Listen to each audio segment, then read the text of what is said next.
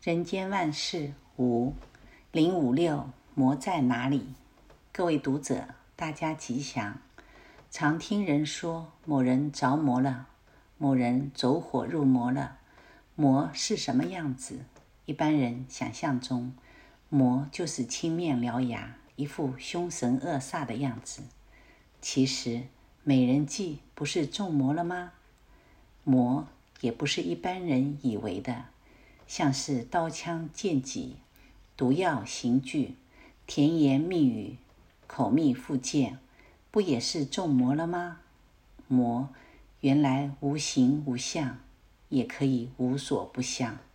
魔就是破坏好事、妨碍善行、增加困难的一种反动的邪恶力量，那就是魔。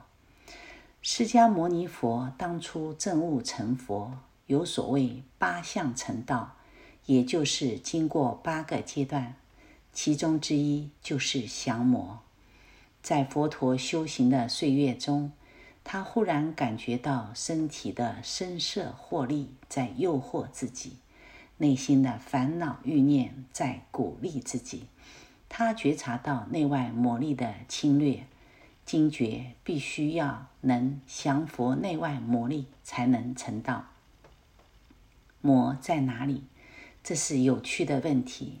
之数如下：一、魔在人间，人世间一半一半，善良的一半，邪恶的也有一半；光风明月的景象只有一半，晦暗不明的地方也有一半。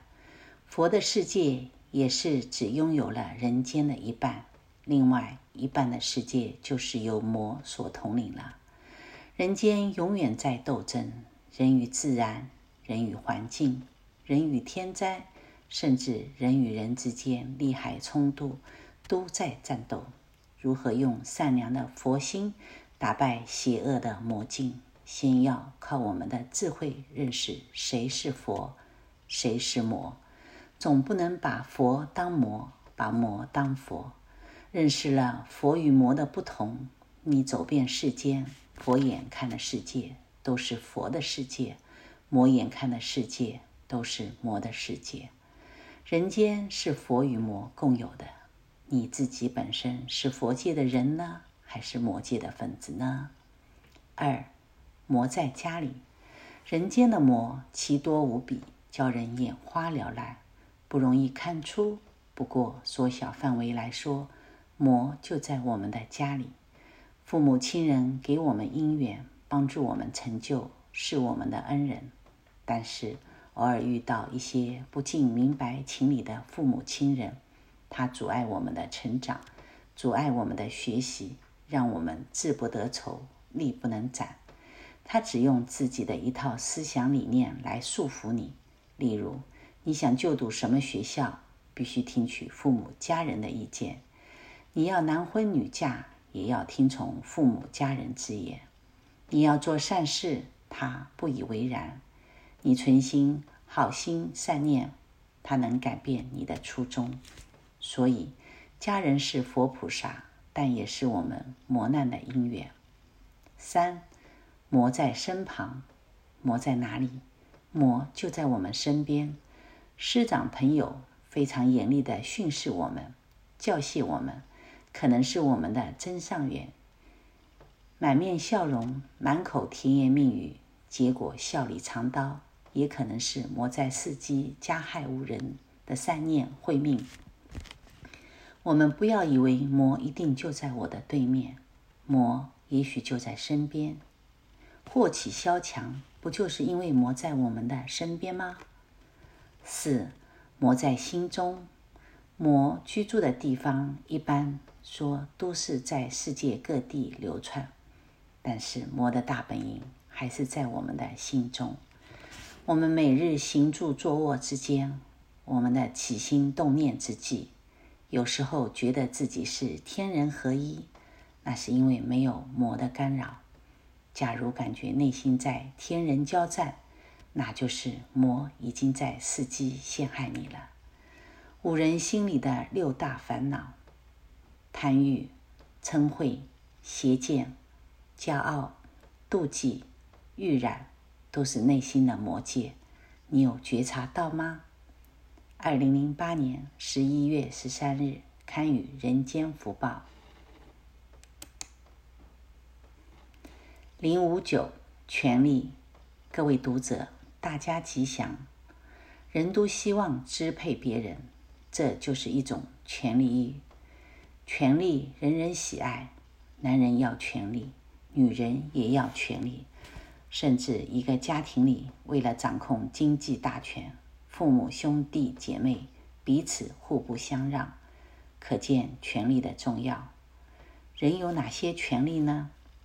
一、上天的权利，天可以刮风，可以下雨，可以雷电交驰，可以阳光普照。虽说上天有好生之德，但是只要老天一发威，地动山摇。海啸洪涝，天也可以使万物毁灭。所谓天威难测，因为天的权力如此之大，所以人们都说靠天吃饭，都希望得到苍天庇佑。天是什么呢？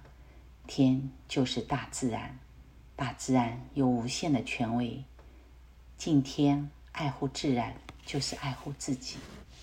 二。神明的权利，天与神是不分开的。有的本来是上天的权利，有时也用神明来代表上天，如风神、雨神、雷神、电神、山神、海神等。凡是大自然有威力的，都有神。神有神威，神有神力，所以敬天尊神，这是人类传统的想法。但现在，人们对神明的观感好像也在改变。想象中，爱有爱神，恨有怒神。天上住的人，天神下凡，草木成精，草木也可以成神。所以，在世界各地，有的以石头为神明，有以大树为神明，有以土地为神明，有以物体为神明者。人想要结婚，就求助于月下老人，月下老人就是神。人要读书，希望聪明开智慧，就需要文昌帝君来帮助，文昌帝君就是神。人想发财，就有一个财神爷。人要境内平安，就有一个土地公。人创造了自己所需要的神，人创造神。因此，神权就控制了人。三、君主的权利，世间上的权力之施行，自古以来影响最大的就是君主的权利。君叫臣死，臣不得不死。君主手操生死大权，一个君主可以任意杀他几千几万人，视为平常之事。事实上，君不应该有生杀大权，生杀大权应该是法治的，只是人民的奴性硬把生杀大权交到君主手中，让君主独裁专制、横行霸道。自古的昏庸之君残害忠良、草菅人命，我们虽然讨不回来，但是由于君权滥杀无辜，所以。皇权总不能长久。四、人民的权利，人民的权利古已有之，但是要以优秀为准。历史上成功的人都可以成神，如孔子、岳飞、郑成功、蒋中正、毛泽东等，现在都已经是神了。他们有奉祀的庙堂，有崇拜的信徒。但这毕竟只是很少数的人。不过现在一般的人民，所谓争取自由民主，当今局势几乎每个国家的人民都可以当家作主。尤其选举时，没有人民的一票，不管是总统、总理，都无法产生。五、众生的权利，时代的发展，现在一切众生都在争取权利。不再任人宰割，例如牛马可以虐待，不可以让它工作超重、超时。鸡鸭即使要宰杀，也不可以倒提，或是把它关在拥挤的笼子里。甚至屠夫杀猪，也讲究无痛宰杀，不可以让它痛苦。鸟在天空飞，鱼在水中游，昆虫在地上爬，只要它们在自己的生活范围内，人类都应该尊重它们的权利。美丽的美国的黄石公园，熊睡在路上，车辆经过不敢惊扰它，因为那是它的地盘。鸟在树上休息，半夜天未亮，时间不到不可以吵醒它。未来的世界，真如佛法所说，大地众生皆是平等。的确，权利本来就应该是公平的。二零零九年三月二十一日，刊于《人间福报》。